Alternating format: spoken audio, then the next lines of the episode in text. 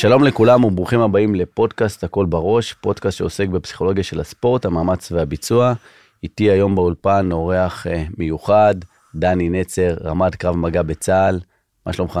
בסדר גמור, שלום לכולם, מתרגש להיות איתך, לא יצא לנו עוד ככה אה, בכובע כזה, אבל אה, זה מרגש אותי. כן, אז סיפרתי כמה פעמים שהייתי בצבא וככה שבע שנים האחרונות הייתי בת שמונה, אבל לא סיפרתי שחלק מהזמן גם חטפתי הרבה מכות. אה, ואתה האיש שבעצם אמון על המכות שחטפתי, אמנם בצורה חוקית, שאף אחד לא ייבהל, אבל uh, היו, היו שם קצת, uh, היה אלימות, נקרא לזה ככה. נכון, כחלק מתפקידי בצבא זה באמת לקחת חיילים, קצינים, אנשי קבע ובעצם ללמד אותם, אפשר להגיד בשפתם, ללכת מכות. אתה השכלת לנצל את זה וללמוד. כל הכבוד. ובאמת הנושא של הפרק שלנו היום הוא אומנות לחימה, אומנויות לחימה בכלל, בכללי, ברמה אה, של, של כל האומנויות לחימה, ככה בהגדרה מאוד מאוד גדולה, והתעסקות קצת בפסיכולוגיה שאחרי, זה משהו שגם כן מאוד מאוד מעניין אותי תמיד, כי אני חושב שבשנים האחרונות גם ה-UFC וה-MMA ואגרוף, זה דברים שקצת יותר נגישים, בטח לציבור הישראלי, כלומר הם, הוא מאוד מאוד ותיק בארצות הברית, מאוד ותיק אולי באירופה גם, אבל בישראל העסק uh, קצת, uh, לקח לו קצת זמן. אני לא יודע, אולי אה, להגיע לרמות המאוד גבוהות, אבל אני חושב שאומנויות לחימה בישראל הן מאוד מפותחות, יש הרבה מודעות לזה ויש הרבה מכונים, ואתה כמעט בכל עיר אתה יכול למצוא פלטפורמה להתאמן בהרבה סוגים של אומנויות לחימה, ואני חושב שגם אה, בארץ מבינים, מבינים את הצורך, היום גם בגלל כל הרשתות החברתיות זה גם אה, זה נהיה מאוד נגיש לראות ולצפות, ואנשים רואים שלמרות הקדמה ולמרות אה, איפה שאנחנו נמצאים היום, אם אתה לא יודע להגן על עצמך, אתה בשניות ספורות יכול למצוא את עצמך בבעיה אדירה, ולכן זה ממש, הייתי מגדיר אותו מצרך צריכה בסיסי. שאנשים צריכים לדעת.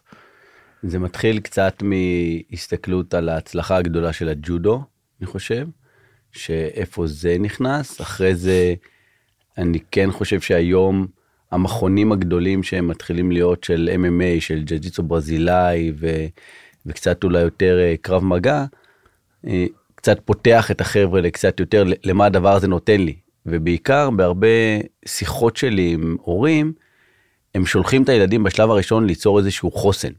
אני לא יודע אם הורה חושב על חוסן מנטלי ובכלל מבין מה משמעות המושג הזה, אבל כל הורה מדמיין את הילד שלו שנמצא בסיטואציה שמישהו עושה עליו מה שנקרא באנגלית בולינג או חרם, או אפילו מנסה לתקוף אותו בדרך כזאת, כזאת ואחרת, והוא רוצה לצייד את הילד שלו בכלים להגן על עצמו בסיטואציה שההורים לא נמצאים לידו. זה ממש לפרקטיקה היומיומית. וזהו, כמובן. הורים לא מבינים ולא לא פחות שולטים בתחום לאיזו אומנות לחימה לשלוח ומה צריך ולכן הולכים למה שהכי קרוב והכי נגיש וכמו בכל תחום אחר באומנויות לחימה יש אופנות. בעבר אה, זה אולי קראטה מגע יותר אחרי זה ג'ודו היום זה ג'ו ג'יצו ו-MMA זה אופנות אבל בסוף אין תחליף למגע הזה להתמודדות ולעימות. ובעיקר לזה שאתה אתה נדרש להיות לבד. נגיד אני מסתכל על משחקי כדור שגם שם יש אבל זה משחק קבוצתי. אני לא יכול, חבר שלי עוזר לי. במנויות לחימה יש גם משחקי כדור כאלה אבל אני לבד עם עצמי. ואני צריך להתמודד עם בן אדם ויש פה את המגע ולחץ פיזי ממש גוף אל גוף דברים שאין בהרבה מקומות אחרים. וצריך להתמודד עם תסכול ופחד וכו' וזה מאוד מאוד חשוב אה, בחינוך של ילד אני חושב בנים ובנות כאחד אגב. גם את זה אני צריך להגיד שגם מהקליניקה הפרטית אני באמת רואה היום עלייה או לפחות ההרגשה שלי אולי בגלל שאני קצת יותר מתעסק היום בסיפור הזה הרגשה של עלייה של באמת של גם נשים ובנות שנכנסות לאומנות לחימה. למרות שאני קצת גדלתי על אה, רונדה ראוזי ואולי הורנס וכאלה שבהחלט אה, היו לוחמות אה, ב-UFC והיו קצת הפנים של, אה, של אמנויות הלחימה שלקחו, כלומר אתה כן יכול לראות שיש נשים שבאמת התעסקו בזה אז, אבל גם היום בנות אה, נכנסות לזה, וגם בצה"ל אני זוכר שהיה לנו מדריכות קרב מגע. אז קודם כל בוודאי, בנות נכנסות, אגב, כשאני מחפש מדריך, או דווקא בצבא, אני דווקא מאוד אוהב חבר'ה שהם לא מאוד פיזיים ולא מאוד גדולים, ובטח גם בנות שהן מדריכות קרב מגע, והמעמד שלהם הולך, ואפילו יש לנו מדריכות קרב מגע גם בחטיבות חי"ר, ולא רק בגדודים מעורבים.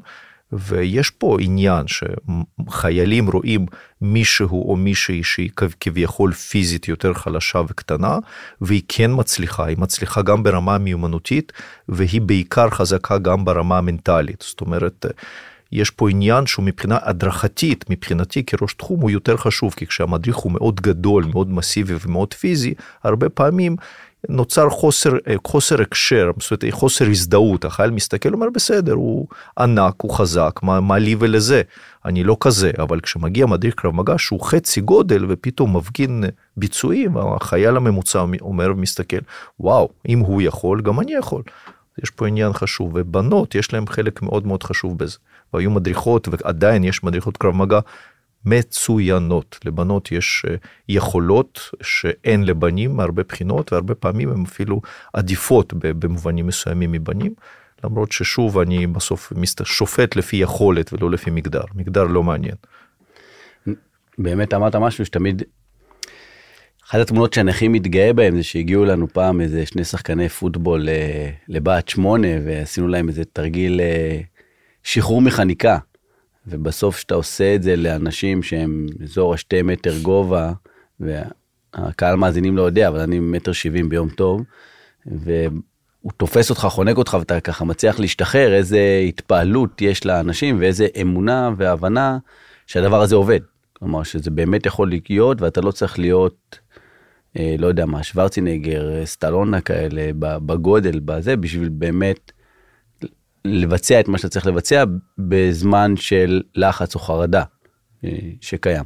נכון, אז קודם כל אה, מסוגלות, תחושת מסוגלות שאתה מפיק באימונים באמת גורמות לך להאמין בעצמך, ואז אתה בעצם משדר כלפי הסביבה בצורה בלתי אמצעית ובשפת גוף שיש לך ביטחון עצמי, וכבר זה מוריד סיכוי לאיזושהי תקיפה וכולי, אבל זה חרב... אה, איך אומרים, פיפיות, צריך להיזהר, כי עודף ביטחון עצמי, גם, גם זה לא מספיק טוב. אם אני עכשיו מדבר על הנושא הצבאי, אז אם חייל יוצא מאימון קרב מגע שיש לו עודף ביטחון עצמי, והוא חושב שהוא גיבור גדול ויוכל להתמודד עם כל תרחיש, והוא לא מתנהל בצורה נכונה, אז גם פה פישלנו. אתה כן צריך שיעלה לך עודף ביטחון עצמי מצד אחד, מצד שני אתה צריך להיות הרבה יותר מודע ובסוף אנחנו מלמדים לפעול ולהתנהל נכון, וזה חלק בלתי נפרד. אל תכניס את עצמך לצרות, אבל אם תיכנס לצרות, תדע להתמודד.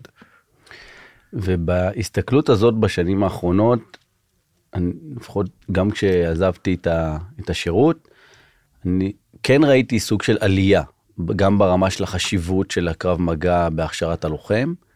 אה, ובכלל להכשרת החיילים, כלומר גם ביחידות שהן לא יחידות לוחמות, אני זוכר בהכשרות של מג"ל וכאלה גם כן נכנסנו שבועות. והאם באמת ההסתכלות היא יותר הסתכלות של אה, לתת כלים או לתת אפילו הרגשה של מסוגלות כזאת או אחרת? או שמבחינתך זה משתלב בין שניהם? אני יכול להגיד שבשנים האחרונות אני וקולגות שלי הצלחנו לעשות אה, עבודה יסודית ובעצם להפוך את הקרב מגע למשהו שהמפקדים סומכים עליו. אוקיי, שהמדריך יגיע, יעביר אימון, החיילים יעברו את, ה, את החוויה, ילמדו, ובעצם יהיו כשרים ותקינים ובריאים וימשיכו הלאה, וזה בנה ביטחון. והיום אני יכול להגיד בגאווה מסוימת שאימוני קרב מגע הפכו לסוג של סמל סטטוס. גם יחידות שלא ממש אה, נמצאות בחיכוך, מאוד חשוב שהלוחמים שם יעשו, מאוד חשוב להם שלוחמים יעשו קרב מגע ויחוו את החוויה, כי זה, זה כמו כנפי צניחה כזה, זה, זה, זה חלק מההכשרה שלנו, זה גם קרב מגע. אז זה באמת הפך להיות סוג של סמל סטטוס, וכנראה שזה נותן הרבה מעבר ליכולת ולמסוגלות להתמודד עם תרחיש כזה או אחר, למרות שהאימונים מוכוונים בעיקר לזה, אבל זה נות... תופעת לוואי, זה באמת איזושהי תחושה ויכולת ומשהו שכנראה מאוד מאוד חשוב גם לחיילים וגם למפקדים. במחקרים במחקרים של הפסיכולוגיה שאנחנו קוראים על הרבה חבר'ה שעוסקים באומנויות לחימה, אחד הדברים הגדולים שעולה שם זה באמת העניין של אה, השיפור ברווחה האישית, הנפשית, ה... אה, כתוצאה מהאימונים, כלומר אתה מסיים אימון, אתה אמרת את זה קודם, אתה בסוף עם עצמך, אתה נכנס לזירה, אתה עם עצמך, אתה אחד על אחד שם שנמצא. אה, ודיברנו על זה גם בחוץ, אתה נמצא בסיטואציה שאין לך כל כך למי לברוח, כלומר אין לך למי, ממי לקבל עזרה בסיפור הזה, ואני חושב שזה נותן משהו בניהול חרדה היומיומית, גם מחוץ לזירה.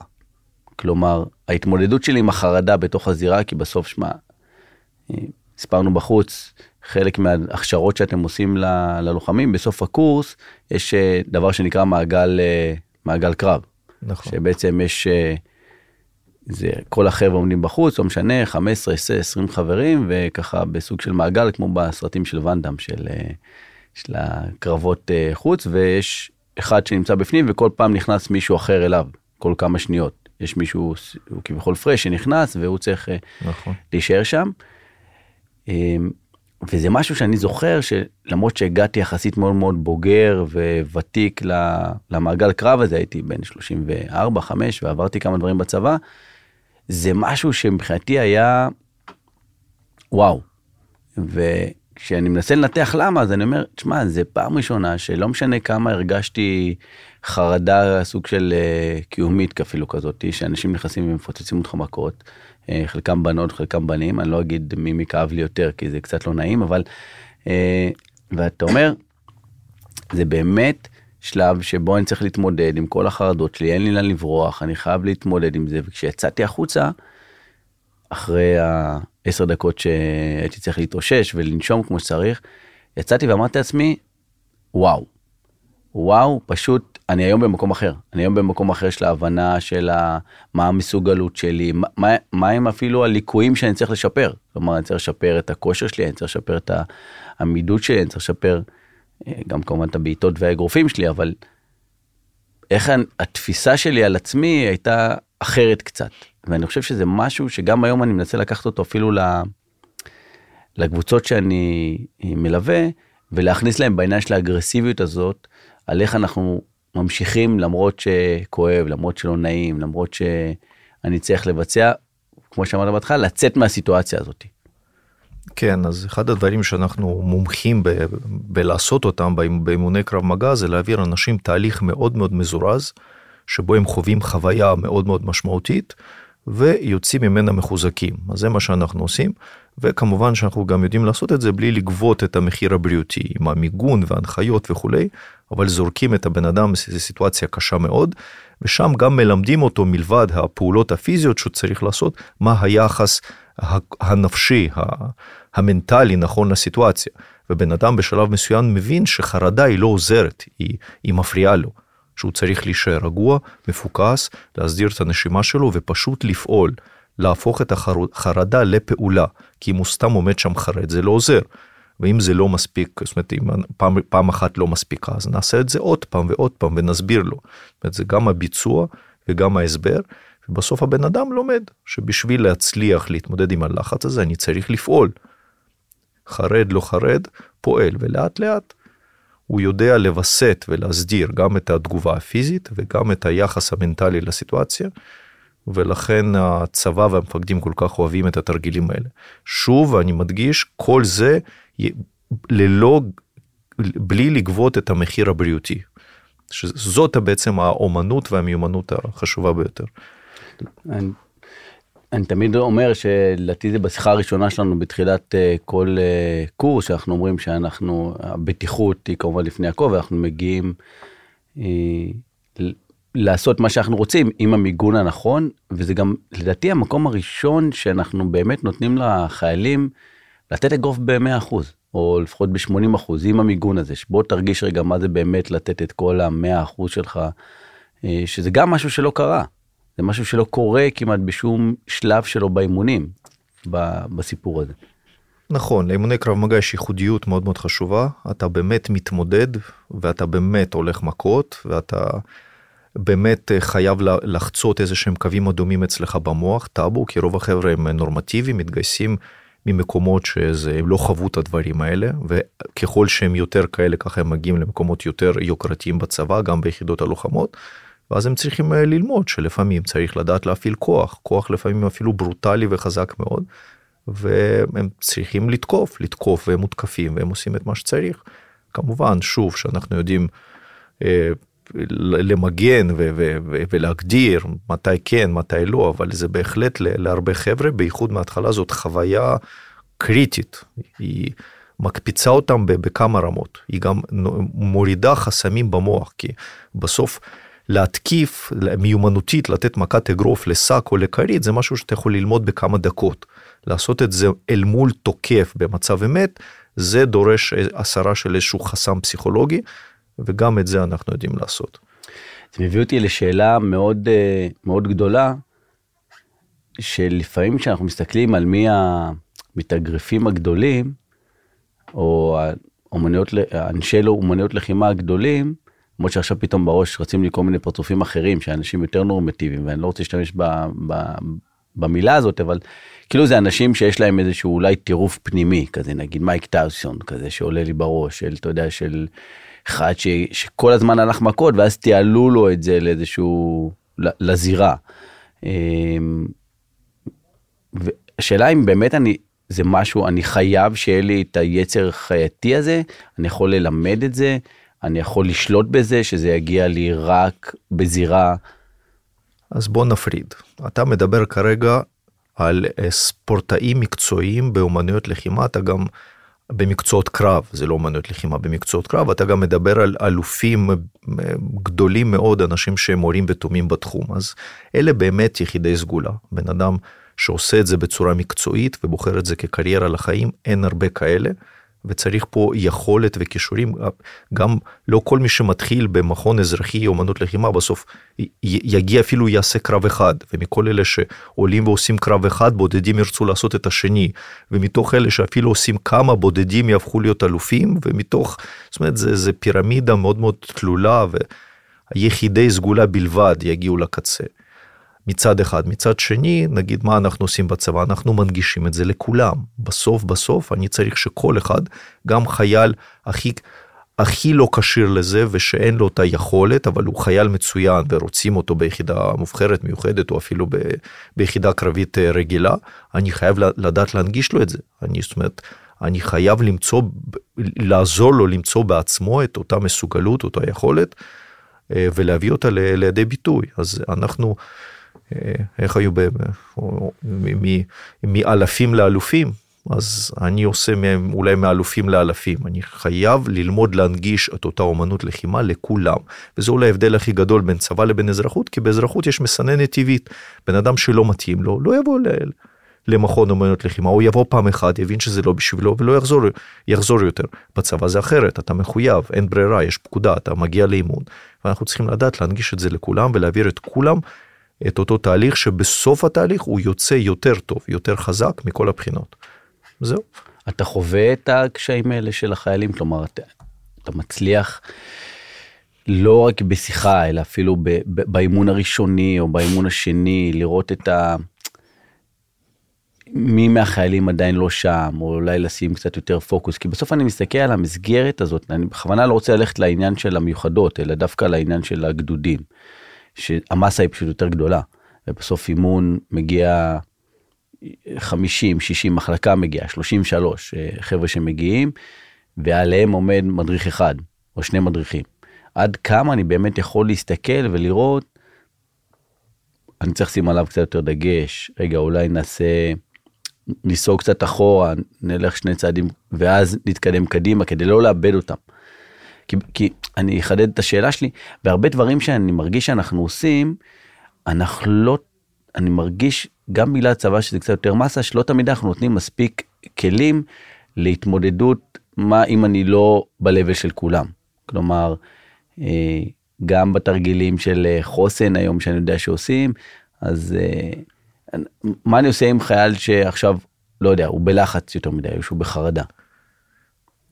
אז קודם כל נתחיל מההתחלה, באימון קרב מגע אתה יכול לראות דברים שמאוד קשה לראות במקומות אחרים. במקומות אחרים חייל יכול נקרא לזה לשים מסכה ו- ו- ו- ולהראות משהו שהוא לא. באימון קרב מגע אין מסכות. אתה ב- ב- בחמש שניות יכול לראות מי האנשים. כמובן שמדובר במחלקה גדולה של 40 לוחמים, אז אתה, אתה תראה את הקצוות, אתה תראה את המאוד חזקים, הם יבלטו לך, ואתה גם תראה את המאוד מאוד חלשים או כאלה שקשה להם.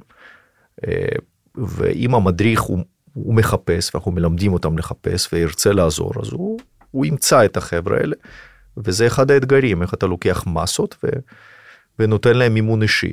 עכשיו, אה, זה תהליך, גם החייל צריך לעבור תהליך. עכשיו, חייל שבוחר להתגייס ליחידה קרבית, הוא בעצם עושה, עושה את זה במודע, אתה בסוף, בסוף הוא גם צריך לעבור, לעבור את התהליך עם עצמו, ולפעמים הוא גם לא מצליח, ולפעמים דווקא אימוני קרב מגע יגרמו לו להבין שאולי זה לא בשבילו, וגם זה בסדר, זאת אומרת, אה, אה, אז זאת לא רק, אה, זה לא רק תהליך מכשיר, הוא גם סוג של תהליך ממיין. ויכול להיות שבן אדם שהוא חי באיזושהי אשליה וחשב שהוא משהו אחד, פתאום גילה שזה לא כזה פשוט. אני גם חווה את זה אגב בקורסי קרב מגע שלנו, שאנחנו מגייסים מלש"בים. עם רקע של שנים רבות באומנויות לחימה, שהם מאוד רוצים להיות מדריכי קרב מגע, לפחות הם חושבים שהם רוצים.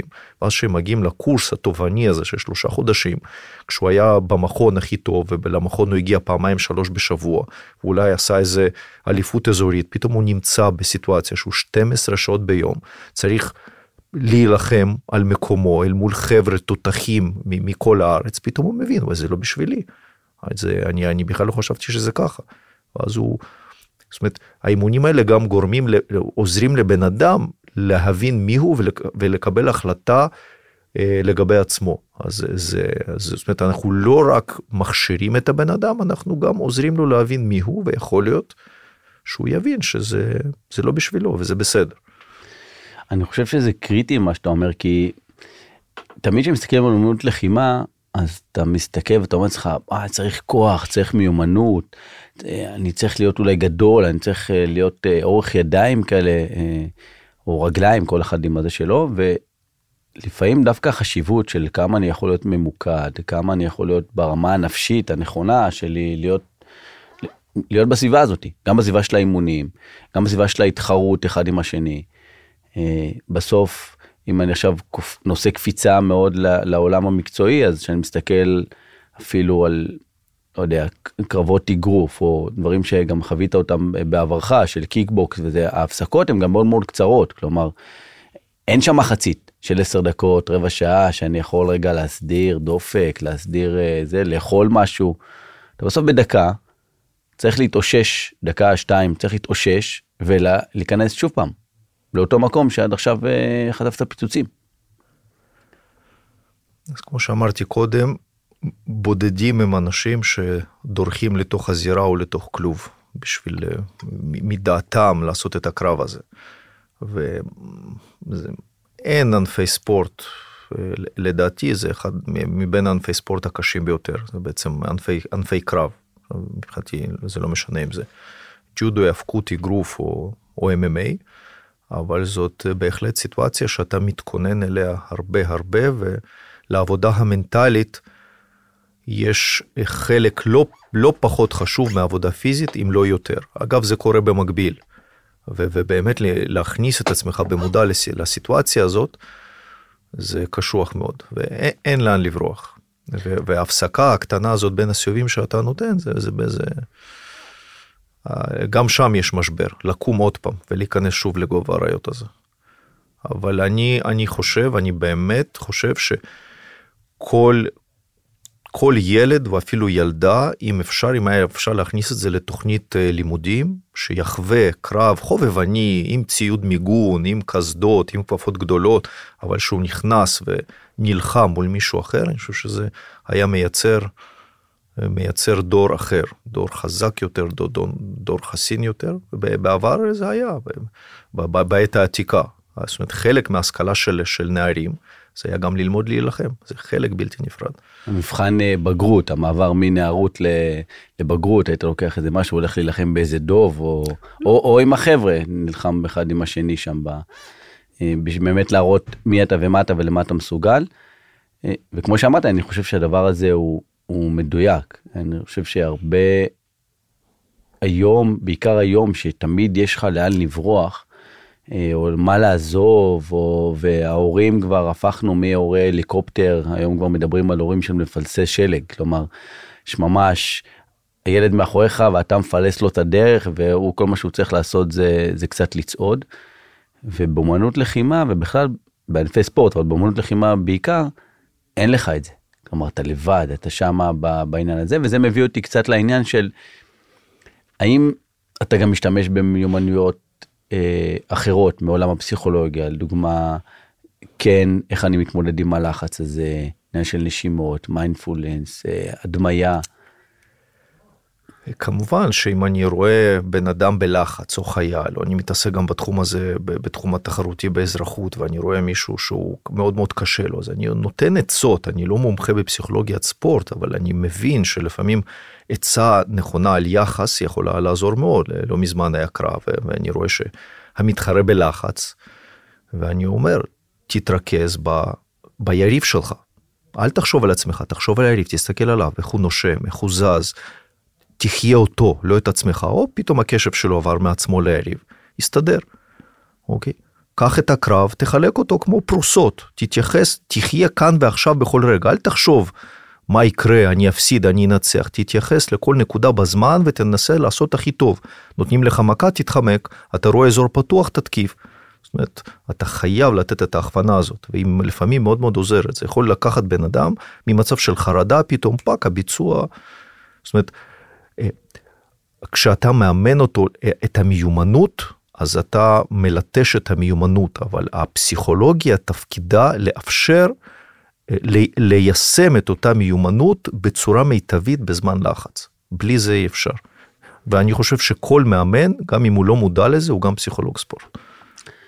אני, אני מסכים, אה, הרבה דברים שאנחנו עושים, ובעיקר אם חווית את זה על עצמך, אז יש לך דברים שאתה יכול לתת לאנשים אחרים. העניין אולי הדיוק הוא בלאבחן באמת מה סוג האישיות או על מה בדיוק הבעיה שזה אולי אנשי מקצוע אה, יצליחו לשים יותר לב אבל כשאני מסתכל על התפקיד שלי גם מול מאמנים של אמנויות לחימה אז התפקיד הוא יותר קצת לדייק אותם.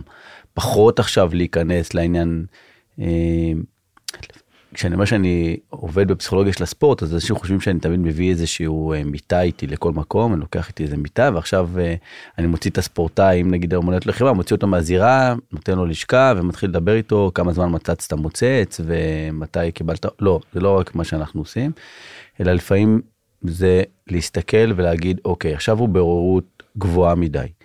והוא ירד עכשיו בדקה הזאת או שתי דקות של המנוחה שחרר רגע את האסטרטגיה בוא תחזיר אותו כמו שאתה אומר בוא תחזיר אותו לכאן ועכשיו.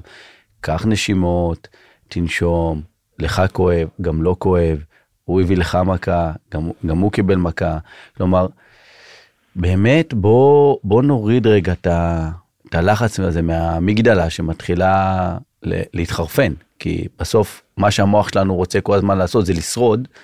ואני לא חושב שיש עוד ענף ספורט יותר שעושה בדיוק את ההפך מה שהמוח היה רוצה לעשות.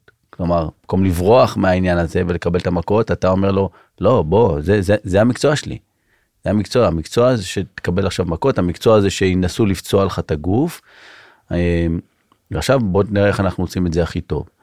לכן אני אומר שדווקא לפעמים בוא נוריד לבחור את העוררות, ויש כאלה שאתה צריך להרים להם את העוררות. כלומר, הם מגיעים אדישים מדי, ואז אתה אומר, שמע, אח שלי, אתה לא ממוקד, כפר עליך, אתה כאילו... תבוא בגישה הזאת שתי מכות ואתה נשכב על הרצפה.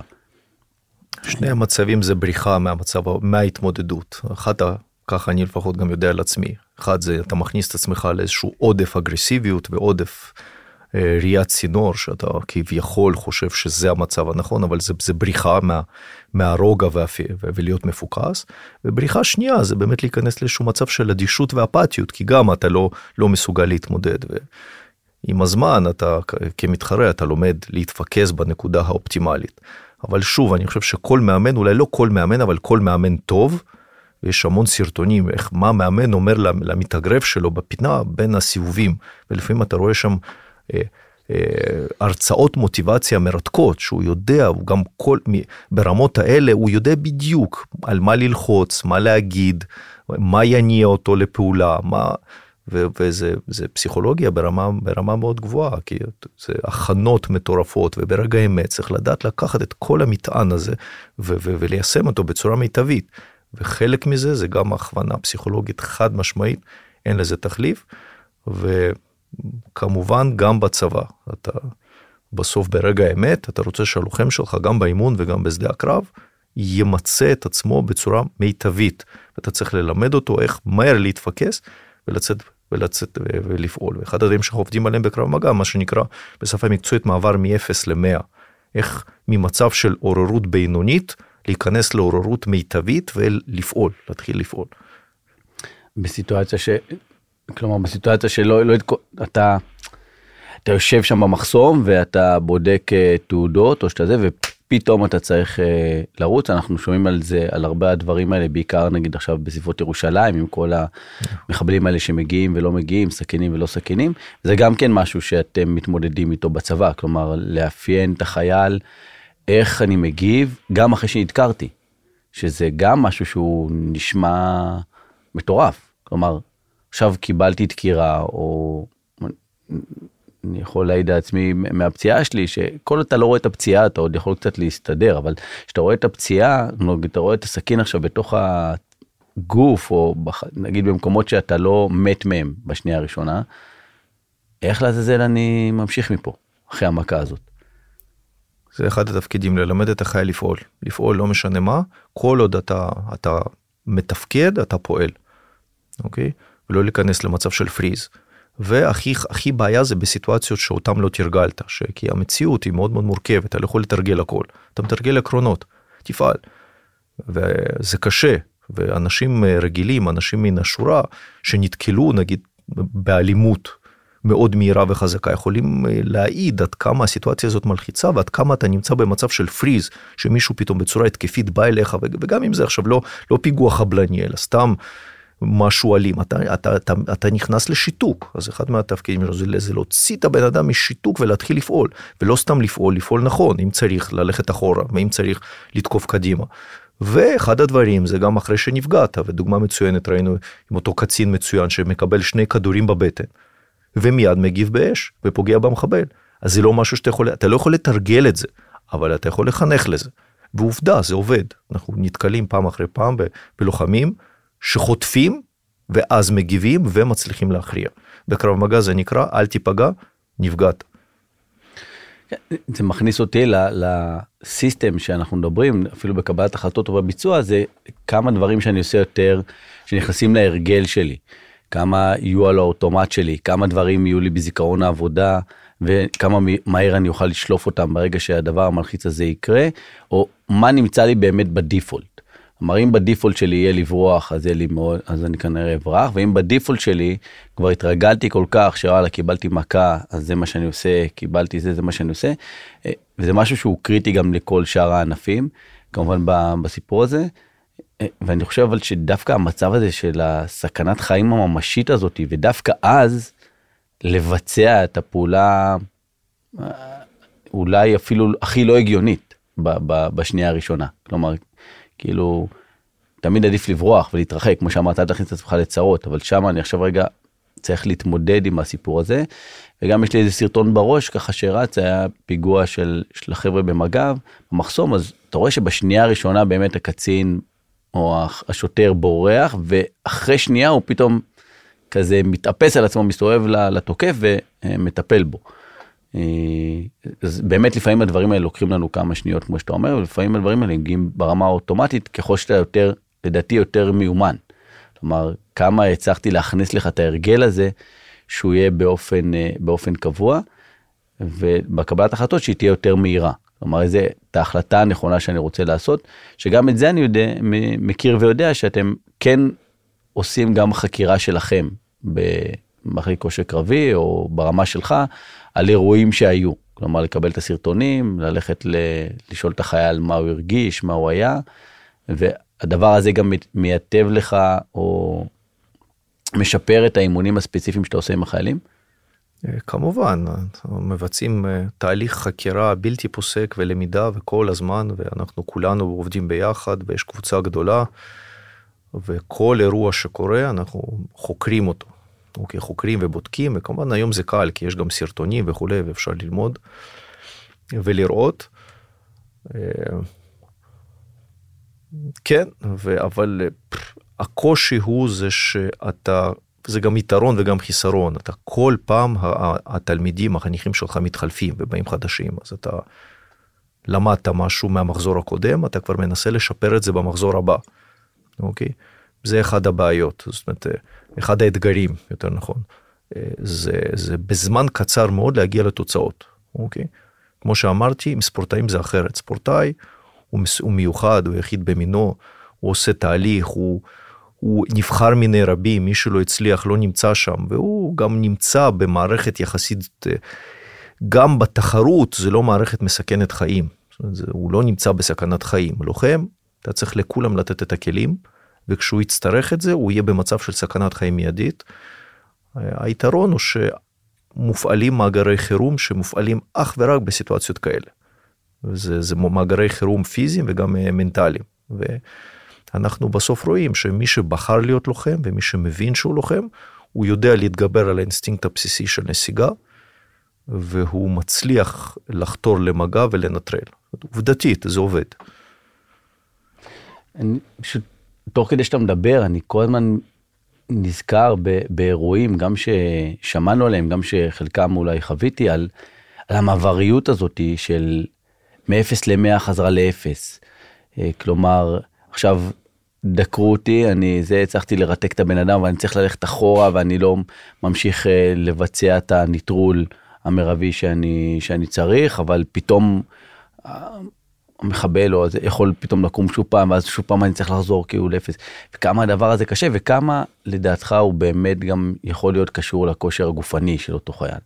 כי בהרבה מקרים לפחות בפסיכולוגיה שאני מדבר אני תמיד מסביר שבסוף העומס של הפיזי של הכושר הגופני והיכולת של הסיבולת שלי היא מאוד מאוד קריטית ליכולת הקוגניטיבית שלי. כלומר איך אני יכול להפעיל את הדברים שאני יודע ולקבל את ההחלטה הנכונה קשורים אה, לכושר הגופני שלי, זה משהו שאתה רואה אותו גם בשטח, זה משהו שאתה אומר, שמע, אם אני אתן לך את התרגילים ותחזור עליהם, תחזור, תחזור עליהם, אתה תעשה אותם בכל מקרה. וואו, שאלה מורכבת. אה, כושר גופני מאוד חשוב שזה אירוע מתגלגל לאורך זמן, ואז באמת לסיבולת האווירנית שלך יש משמעות, אבל אצלנו רוב האירועים הם מאוד מאוד קצרים ועצימים. אה, ודווקא שם אני, אני לא בטוח עד כמה כושר גופני ללא הכנה ספציפית, מנטלית וגם, וגם מיומנותית לאותו אירוע, עד כמה הוא יעזור, כי אתה יכול להיות איש ברזל, אבל אם מסתר עליך עכשיו מחבל עם סכין, ואתה לא יודע מה לעשות ונלחצת, הדופק שלך יהיה מקסימלי מיד ואתה תקבל שיתוק בכל הגוף, תיכנס למצב של פריז, ואתה, אני רואה את זה, לפעמים מגיעים חבר'ה ל... אני בעוונותיי עדיין אה, עושה קרבות אימון ומגיעים חבר'ה עם אה, רקע מאוד משמעותי בענפי ספורט אווירניים ואתה רואה עד כמה זה חסר משמעות זאת אומרת אם הבן אדם לא מצליח להתמודד מנטלית עם הסיטואציה. זה, זה פשוט זה מגדל קלפים הוא קורס לגמרי ודווקא הפוך בן אדם שהוא חזק מאוד מנטלית ועם בעל ביטחון עצמי גם אם הכושר הפרמטרי הכושר שלו לא מאוד גבוהים הוא מצליח להתמודד עם זה. זאת אומרת, דווקא פה אולי אני קצת אחלוק עליך. אה, אה, הכושר הגופני, מה שנקרא באנגלית, הוא overrated קצת.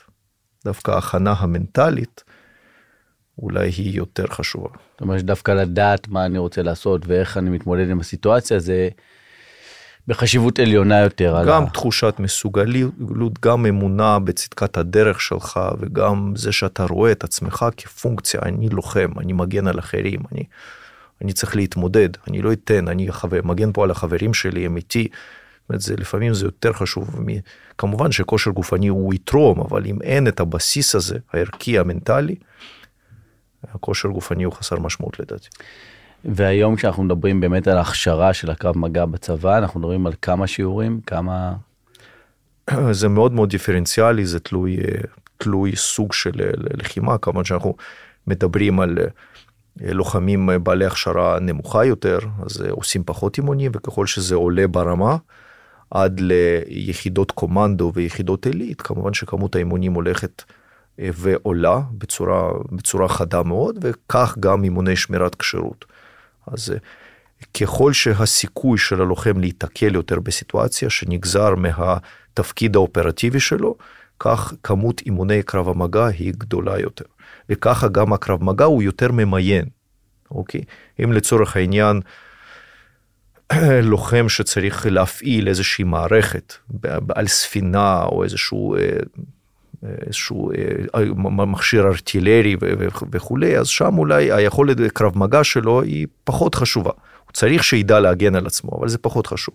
אם אני משווה את זה ללוחם קומנדו, שיש סבירות גבוהה שהוא יראה אה, מחבל או לוחם של צבא אויב, נקרא לו פנים מול פנים בטווח אפס, פה שם אין, אני חייב שהוא יהיה כשיר מכל הבחינות. אז זה מאוד מאוד דיפרנציאלי, גם מהפכנים דיפרנציאליים. בקיצור, משתדלים להתאים את זה בצורה אופטימלית ללוחם. כי כשאני מסתכל על היכולת שלנו באמת גם בצבא לתת את, ה... את הכלי שבעיניי, עוד פעם, אני משוחד, אתה יודע את זה, גם דיברנו על זה בחוץ, אני מאוד מאמין באמנות לחימה, אני מאוד מאמין בקרב מגע, אני גם יכול להעיד על עצמי מה זה, מה זה נתן לי ברמה של המסוגלות והביטחון. אה, אבל אני מסתכל על, ה... על כמה אנחנו באמת יכולים להנגיש את זה ללוחם, שבדרך כלל זה יהיה בתקופת ההכשרה שלו בטירונות ובב"ח, שזה בחצי שנה הראשונה, ולאחר מכן זה על כזה אם יתאפשר. כלומר, אה, קצת באימונים, פה ושם וזה. שאלה אם לא שווה גם לנסות ללמד אותם אה, סוג של הדמיה. כלומר, אני יכול לבוא ולומר שבהדמיה אנחנו לפחות רואים במחקרים שגם כשאני יושב עכשיו במקום מסוים וחוזר על הדברים, על איך הפעולה הזו צריכה להיות, יש לי קצת את אותם הקשרים במוח שהם יודעים לעשות, וזה משהו שהוא בכלל נכנס בעולם ובתחום שלכם. חד, חד משמעית הוא נכנס, אחד הדברים שאנחנו מלמדים זה שנגיד סתם דוגמה, עכשיו אתה נמצא באיזושהי סיטואציה אה, בט"שית, ביטחון שוטף, או סיטואציה מבצעית, אתה, אתה צריך אה, לנתח דפוסי פעולה אפשריים. ואתה צריך לגלגל מה שנקרא תרחישים בראש, ואתה צריך לחשוב, בין, זה נקרא מקרים ותגובות. אם זה יקרה, מה אני אעשה, ואם זה יקרה, מה אני אעשה. הבעיה שאתה לא יכול אה, לבדוק את זה. אתה יכול להגיד את זה ללוחם, ואתה גם יכול לשאול אותו מה תעשה כאשר, כמו גבעת חלפון, המצרים עליך, מה אתה עושה? מקרים ותגובות, אז אנחנו, בוודאי ובוודאי שעושים את זה. אה, אבל אה, כמובן שזה חייב להיות משולב גם עם אימון מעשי ובסוף צריך לראות אם החייל באמת מצליח אבל אה, ניתוח מקרים אפשריים ותגובות אפשריות זה משהו שאנחנו מלמדים מלמדים משיעור ראשון. אני חושב שהדבר האחרון שלא נגענו בו זה העניין הזה באמת של כמה המשמעת העצמית צריכה להיות גבוהה ב, בתחום הזה. כלומר, כמה אני באמת יודע להביא את עצמי, לחזור על הדברים, לתרגל את זה, אה, להפנים ולהבין וגם לשאול, כי יש פה גם הרבה עניין מצ'ואיסטי לדעתי, שבסוף שאתה לבד מול המאמן או שאתה עכשיו בחבורה, לפעמים אולי חבר'ה לא אוהבים לשאול. לא אוהבים אה, להגיד לא הבנתי בדיוק על מה אתה מדבר. אה, או שזה מגיע אפילו למצב שאני זוכר שהיינו מדברים עליו הרבה שמגיעים חבר'ה בקורס הקצר יותר לפחות או אפילו לקורס הארוך שיש להם רקע. ועכשיו אני צריך לנקות חלק מהדברים שהם הביאו איתם כי אני רוצה ללמד אותם משהו מאוד מאוד ספציפי בקרב מגע שהיא דיסציפלינה מאוד מאוד אה, מוגדרת. נכון אם אני זוכר נכון אז בקרב מגע אני, המטרה שלי היא לשרוד. לא לנצח, לא, לא סליחה, לנצח, לנצח, אבל לא להביא, לא להביא נקודות, לא להביא, לעשות, אה, אה, פשוט צריך לשרוד. וחלק מהדברים שאנחנו, שהילדים אולי לומדים, או הנערים לומדים בחוץ, אה, ג'ודו, דג'יצו וכל אלה, זה גם לעשות דברים בצורה קצת יותר יפה, או להביא איזה שם של נקודות. משהו שהוא, שאתה נתקל בו, שאתה... אז קודם כל אנחנו בונים את הסילבוס שלו לפי, לפי הצורך ולפי מה שקורה בשטח. זאת אומרת, אני לא מנסה לשכנע אף אחד לעשות את מה שאני רוצה שהוא יעשה, אלא אני שם אותו בסיטואציה שאני מייצר, ואז הוא מבין שזה הדבר האופטימלי לעשות. אגב, אם הוא יצליח לעשות משהו אחר אה, יותר טוב, אז אני לא אגיד לו לא. השאלה נשאלת, האם מה שהוא עשה זה בגלל שהוא התאמן עשר שנים, והאם הוא יצליח ללמד את זה, את הלוחמים שלו בשטח. אני יכול להגיד לך, כמו שאמרתי, מגיעים אלינו חבר'ה אחרי שנים ארוכות, יש גם חבר'ה עם רקע של עשר שנים שמתגייסים שהתחילו על המזרון בגיל ארבע, חלקם שאבא של, שלהם אומן לחימה ואני כמעט ולא לא נתקל בשום ויכוח, הם מבינים מהר מאוד מה זה הסיטואציה, מה זה הקרב מגע הצבאי, למה זה נועד, למה זה מה שעושים, ובעניין הזה השיטה היא די מלוטשת. אגב, אם מישהו יבוא ויגיד יש לי רעיון יותר טוב איך לבצע, אנחנו לעולם לא נגיד לו לא, לעולם לא נגיד לו, זאת אומרת, אנחנו בוחנים על פי הצלחה בסוף, גם בכל באליפויות צה"ל ובכל הבקרות, אני לא, לא נותן ציון על פי איזה תרגיל ביצע, דוקרים אותך, האם הצלחת להתמודד? נדקרת, לא נדקרת, כמה פעמים נדקרת, האם הצלחת להדוף את התוקף, האם הצלחת לנטרל אותו. בסוף מבחן ההצלחה הוא המדד היחידי שקובע. ואנחנו רואים ש... הדברים שאנחנו מלמדים, לרוב זה הדברים שהם הכי יעילים במצבי אמת. וככה אנחנו מנקים את המיומנויות שלנו. לצערי אנחנו צריכים להתחיל לסכם את הדברים ולסיים, ואני כן הייתי רוצה שננסה לזקק אולי איזה שני טיפים דווקא לא, אולי לחייל שרוצה להגיע לקורס קרב מגע, או בכלל לילד או הורה שאנחנו רוצים להכניס אותו לאמנות לחימה. מה, מה אתה היית ממליץ? טוב, אז זה שני, שני סוגי אוכלוסיות שונים לחלוטין. אם אני צריך אה, לפנות למלש"ב שהוא מתאמן באומנות לחימה והוא רוצה להיות מדריך קרב מגע בצה"ל, א', תחקור, אל תיתן, תפעל, תהיה אקטיבי, תנסה לאתר מדריכי קרב מגע ולא חסר כאלה בעבר או כאלה עכשיו, תנסה לדבר איתם, נסה להבין. הרבה פעמים אנשים לא מבינים למה הם נכנסים. אני חושב שזה נכון גם כשאתה לומד משהו. אנשים הולכים לאוניברסיטה ללמוד הנדסה בלי שהם יום אחד ראו מהנדס במשרד עובד. לא, זאת אומרת, יש פער גדול בין, בין מה אתה מדמיין למה קורה בפועל, אז תבין למה אתה הולך. הרבה חבר'ה שזה תחביב שלהם לא מבינים שבצבא הכל הכל נהיה תובעני בטירוף. אתה הולך להתעסק בזה 12 שעות ביום, יום יום, ואם אתה לא שרוף במרכאות על התחום, אל תיגש. אוקיי? רק אם אתה באמת רואה את עצמך מתעסק בזה מהבוקר עד הלילה. אז זה המלצה למלש"ב בתחום הקרב מגע.